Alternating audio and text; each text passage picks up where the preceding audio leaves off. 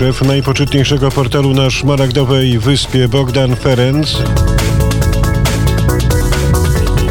A imię jego 44 chciałby się rzec. Nie, imię tegoż portalu polska-myślnikije.com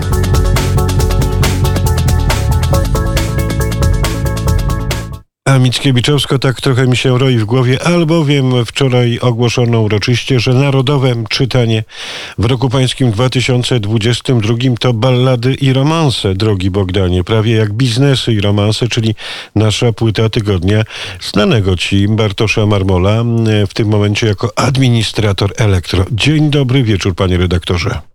Dzień dobry, witam Państwa bardzo serdecznie. Witam Ciebie, Tomaszu. Bardzo dobrze, że ogłoszono.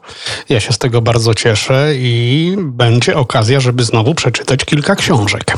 No tak, my czytamy In Between Jacka Jaszczyka i bardzo się z tego cieszymy. Natomiast yy, nie o poezji, nie o oczytanych dzisiaj, no tylko ledwo, ledwo wybronił się nasz yy, Boris Johnson.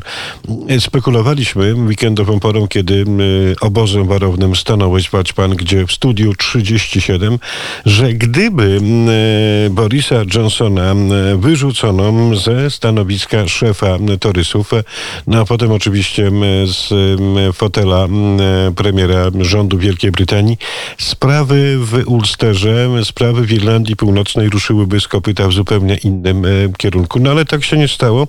Natomiast no, jakby nie patrzeć, stosunek głosów 148 do 211, no to ja bym się nie cieszył na miejscu premiera Borisa Johnsona. Z całą pewnością nie ma się z czego cieszyć, bo narastające e, niezadowolenie ze sposobu zarządzania przepraszam bardzo, ze sposobu zarządzania przez e, Borisa Johnsona, Johnsona partią, ale też całym krajem. Ono cały czas i wciąż e, chyba rośnie.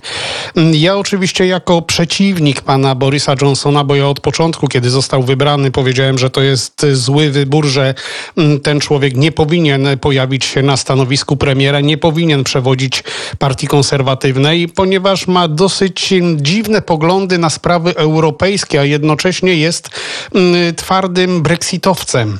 I to oczywiście będzie sprawiało jakieś e, problemy. Później oczywiście okazało się, że tak właśnie było, bo przecież sama końcówka negocjacji e, brexitowych, te, które, te negocjacje, które prowadzone były między Wielką Brytanią a Unią Europejską, oczywiście miały przecież kilka takich e, bardzo dramatycznych zwrotów akcji, były też przerywane, zawieszane. No to już wtedy wskazywało na to, że będzie z Borisem Johnsonem coś, będą problemy. Mm, I też mówiłem, że Boris Boris Johnson przedstawia sytuację w takim świetle, iż e, chciałby, żeby mm, Wielka Brytania uzyskała jak najwięcej, dając od siebie po wyjściu jak najmniej. To nazywaliśmy wtedy tak, takim, takim określeniem e, chciała mieć, mieć ciastko i zjeść ciastko, więc no tutaj oczywiście to wszystko się potwierdziło.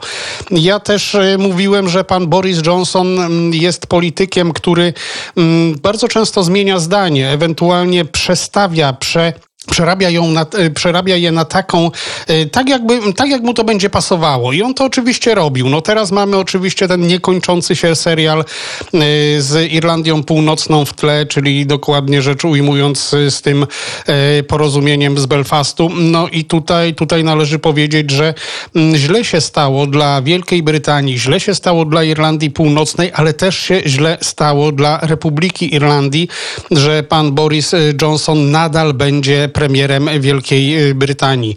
To oczywiście może powodować problemy zarówno na linii e, Londyn-Bruksela, ale może też powodować e, jeszcze głębsze e, problemy w, samym, w samej Irlandii Północnej, gdzie przecież Demokratyczna Partia Unionistów no, nadal w jakiś sposób blokuje powstanie tam rządu i nie mogą się porozumieć, a wszystko oczywiście chodzi o protokół. Tutaj gramy oczywiście też protokołem z Irlandii Północnej, więc to, to ma wpływ. Tu ja cały czas przypominam, bo to też też jest istotne, żeby zrozumieć cały kontekst tego, co dzieje się w Irlandii Północnej i Wielkiej Brytanii, ale właśnie na linii z Unią Europejską, iż ten y, protokół z Irlandii Północnej, ta umowa jest częścią umowy brexitowej. I ona właśnie wprowadziła na Morzu Irlandzkim, czy też na Morzu Celtyckim, jak też jest y, to morze nazywane, y, granicę y, celną, która nie podoba się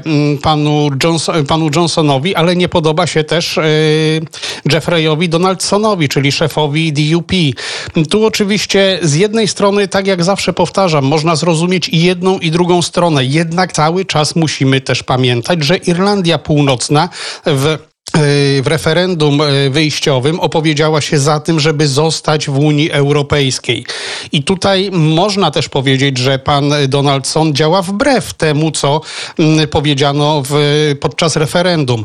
Mm, ja mam nadzieję, że w końcu kiedyś do tego porozumienia dojdzie, zarówno na linii Londyn-Bruksela, jak i Belfast-Londyn, czy też Belfast-Belfast, bo chyba tak to już trzeba w tym momencie nazywać, gdyż przecież te, te, te, te rzeczy, które się tam e, dzieją w tym momencie, czyli blokada y, utworzenia rządu odbija się oczywiście na Sinn Féin, które, o, które, które wygrało ostatnie wybory i może utworzyć tamtejszy rząd. Niestety do tego jeszcze bardzo daleko, ponieważ samo Sinn Féin nie może stworzyć rządu yy, samo po prostu tak, tak, tak jedno, jednopartyjnego, ponieważ te, tego z kolei broni yy, porozumienie wielkopiątkowe, które podpisane było w kwietniu 1998 roku. I tutaj ten podział władzy musi być zachowany, a powiedziane jest w porozumieniu, iż muszą gabinet utworzyć zawsze dwie największe partie, e, które wygrały wybory. No w tym roku okazało się, że jest to właśnie Sinn Féin, które będzie miało premiera i będzie to DUP, które będzie miało wicepremiera, no i część gabinetów, które wynikają z podziału mandatów.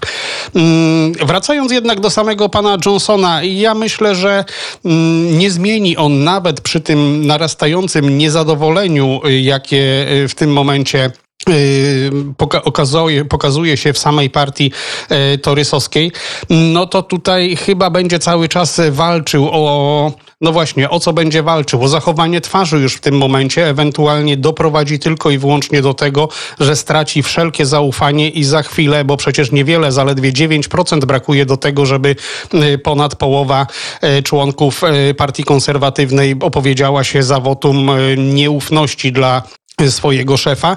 No i wtedy raczej będzie musiał pożegnać się w atmosferze takiej nieciekawej, atmosferze e, ze swoim stanowiskiem i straci zarówno fotel szefa partii, lidera partii konserwatywnej, ale też straci fotel premiera. Nie wiadomo, kto tak naprawdę zastąpił, czy mógłby zastąpić Johnsona, ale z całą pewnością o e, tę funkcję ubiegać się będzie przepraszam bardzo, e, ubiegać się będzie były minister e, spraw zagranicznych, e, który przez, który jest przeciwnikiem Borisa Johnsona. No i tutaj już mówi się, że jest on dosyć poważnym kandydatem, czyli pan Jeremy Hunt.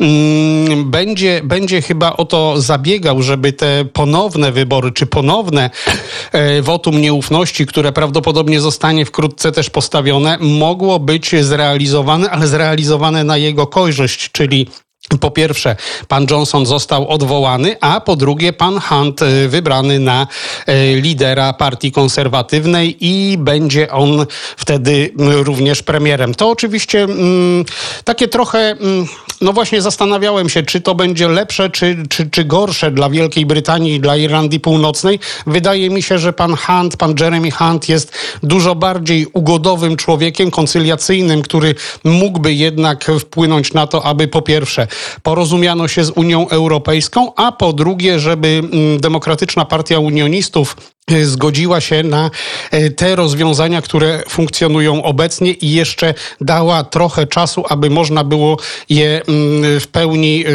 może nie wdrożyć, ale, ale zobaczyć, czy one faktycznie nie funkcjonują, a jeżeli nadal byłyby problemy, jeżeli nadal okazywałoby się, że mm, to blokuje rozwój Irlandii Północnej albo Wielkiej Brytanii, no to wtedy wtedy mm, można rozpocząć oczywiście rozmowy z Unią Europejską, ale nie w taki sposób, jak robi to mm, pan Boris Johnson, czyli stawianie sprawy na ostrzu noża straszenie zerwaniem e, umów i, i po prostu wyjściem, odejściem od umowy brexitowej, co mm, wytworzyłoby oczywiście mm, twardą granicę na wyspie y, Irlandii. Przepraszam ponownie, a mam jakieś problemy niesamowite z gardłem od samego rana, to znaczy ja mogę powiedzieć dzieciom, że nie pijcie niczego zimnego z lodówki, bo tak to się później kończy. Mm, w każdym razie wracając do samego pana Borisa Johnsona, mm, myślę, że dobrze stałoby się dla y, Wielkiej Brytanii, aby ten y, szef rządu odszedł i, i nie mieszał już, bo tak czasami mówię, że po prostu miesza w y, brytyjskiej polityce, ale też próbuje mieszać w polityce europejskiej, co sprawia oczywiście problemy zarówno y, samemu Zjednoczonemu Królestwu, jak i Europie. No a przede wszystkim odbija się to na Republice Irlandii, w której my z redaktorem Wybranowskim mieszkamy. Budzisz się i słuchasz. Radio wnet. Bogdan Ferenczy w portalu polska myślnikije.com i moja skromna osoba. W podsumowaniu wydarzeń dnia mm, analizujemy sytuację po wczorajszym wotum zaufania. Przypomnę, premier brytyjskiego rządu Boris Johnson obronił się, mm, bowiem stosunek głosów 148 do 211 na jego korzyść. Ważne jest jednak to, że skala niezadowolenia powiększa się, albowiem słowa, które zacytowałeś w dzisiejszym artykule w portalu polska-kije.com następujące. Myślę, że to bardzo dobry wynik dla polityki i dla kraju, powiedział Boris Johnson. Myślę, że to przekonujący wynik, decydujący wynik, a to oznacza, że jako rząd możemy iść dalej i skupić się na rzeczach, które moim zdaniem są naprawdę ważne dla ludzi. Koniec cytatu.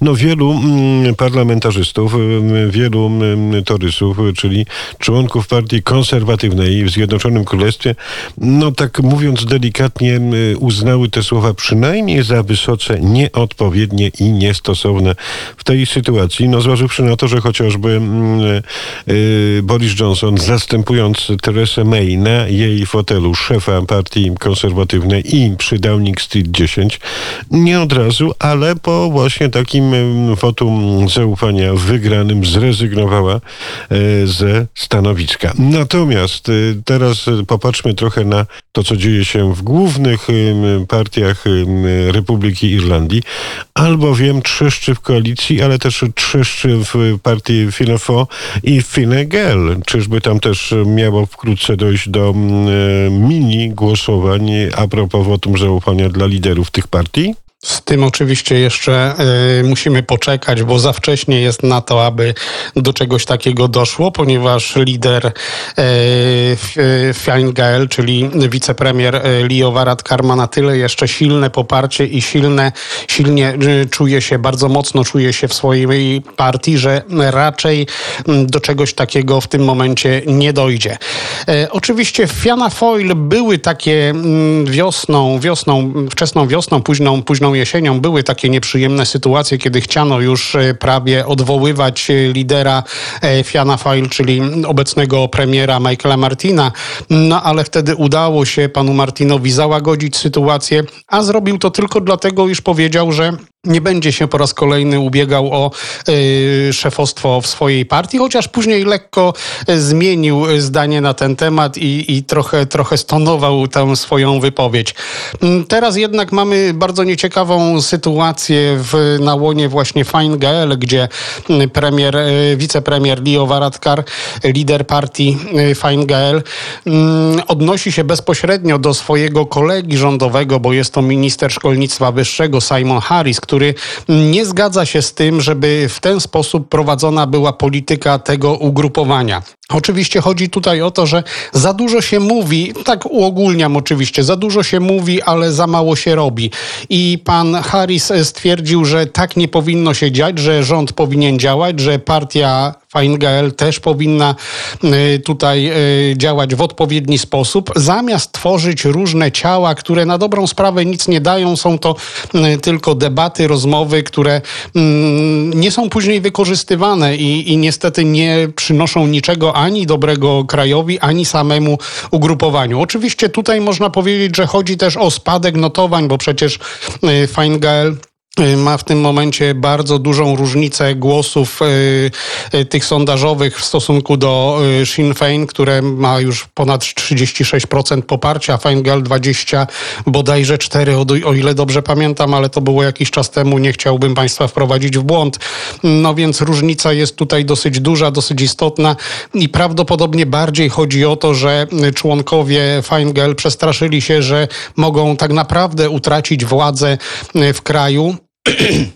przepraszam, i jednocześnie stracić y, możliwość y, zarządzania Irlandią.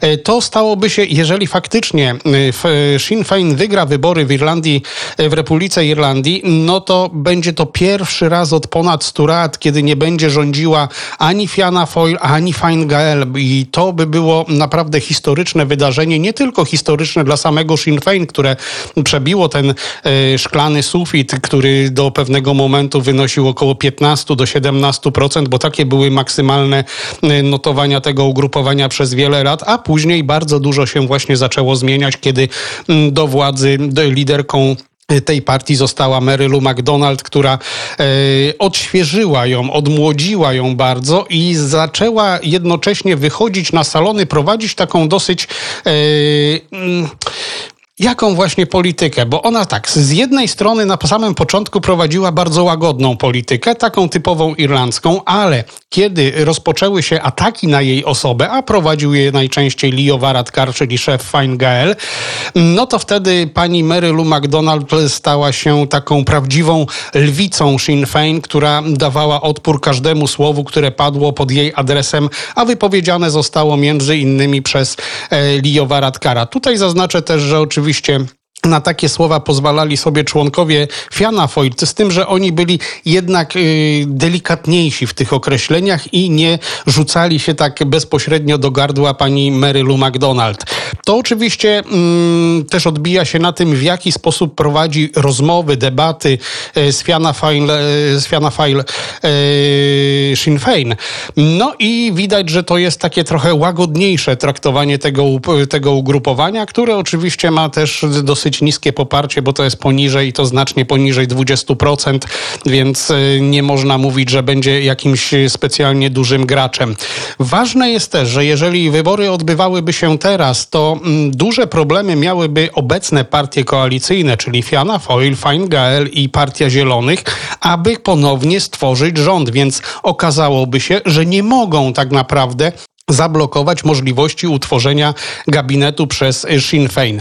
Ja oczywiście zastanawiam się czasami, czy to byłoby dobre dla Irlandii, czy nie. W mojej ocenie trochę nie, ponieważ Sinn Féin jest partią e, dosyć populistyczną, obiecuje trochę gruszki na wierzbie, no ale przyjmijmy, że taka jest polityka, taka stała się polityka tutaj na wyspie, a też za sprawą Leo Varadkara, który m, oczywiście będzie miał już w tych e, nadchodzących tych wyborach y, wewnętrznych, czyli w samej partii Fine prawdopodobnie dwóch, y, będzie tu dwóch przeciwników. Jednym, no na jednego wyrasta właśnie pan Simon Harris, minister mm, szkolnictwa wyższego, a drugim chyba stanie się naturalny e, i były kandydat e, do fotela lidera, czyli był to pan Simon Coveney, który, obecny minister spraw e, zagranicznych.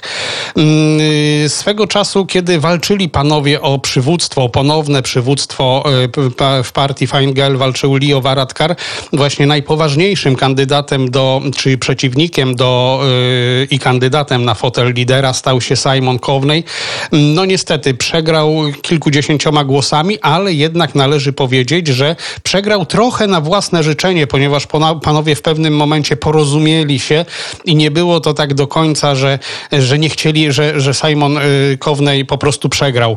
Mm, taka jest irlandzka polityka. Tutaj też dzieją się takie rzeczy. Ja myślę, że ta sytuacja, którą mamy y, obecnie, wkrótce się uspokoi i Simon Harris y, w jakiś sposób będzie musiał porozumieć się z Leo Varadkarem.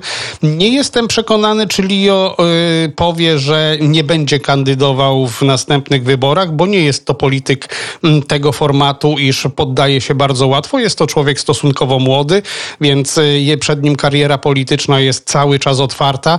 Mm, wiadomo przecież też, że bardzo chciałby zostać ponownie premierem. Ma takie możliwości, bo to wynika z umowy koalicyjnej, która zawarta została pomiędzy tymi trzema y, partiami, które obecnie zarządzają Irlandią. No i myślę, że to jeszcze będzie szeroko dyskutowane, ale mam nadzieję, że nie będzie to prowadzona tak ożywiona dyskusja, jak była swego czasu na łonie Fiana Foyle i Fine Gael. Mm, do porozumie się w jakiś sposób, a przynajmniej ci panowie, czyli Simon Harris y, i Leo Varadkar y, porozumią się, porozumieją porozmawiają sobie i będą oczywiście mogli y, przedstawić nam y, się razem i powiedzieć, że wszystko już jest w porządku, spór został załagodzony. Wszystko w porządku, więc od początku, jak to w pewnej piosence grupy Manam. Panie i panowie, więcej o tym piątkową porą w studiu Dublin, a powiem, że wakacyjną porą miesiącu lipcu i sierpniu on ci on. Bogdan Ferenc będzie gospodarzem studia Dublin. Kłaniam się nisko, do usłyszenia w piątek, Bogdanie. Dziękuję Państwu za uwagę, dziękuję Tomie Tomaszu i mam nadzieję, że sobie poradzę. Oczywiście, że tak, panie redaktorze. Przecież pana we wszystkich programach słyszałem, tych polskich, zagranicznych, że amerykańskich nie wspomnę, o portalach także, więc u, będzie bardziej niż dobrze.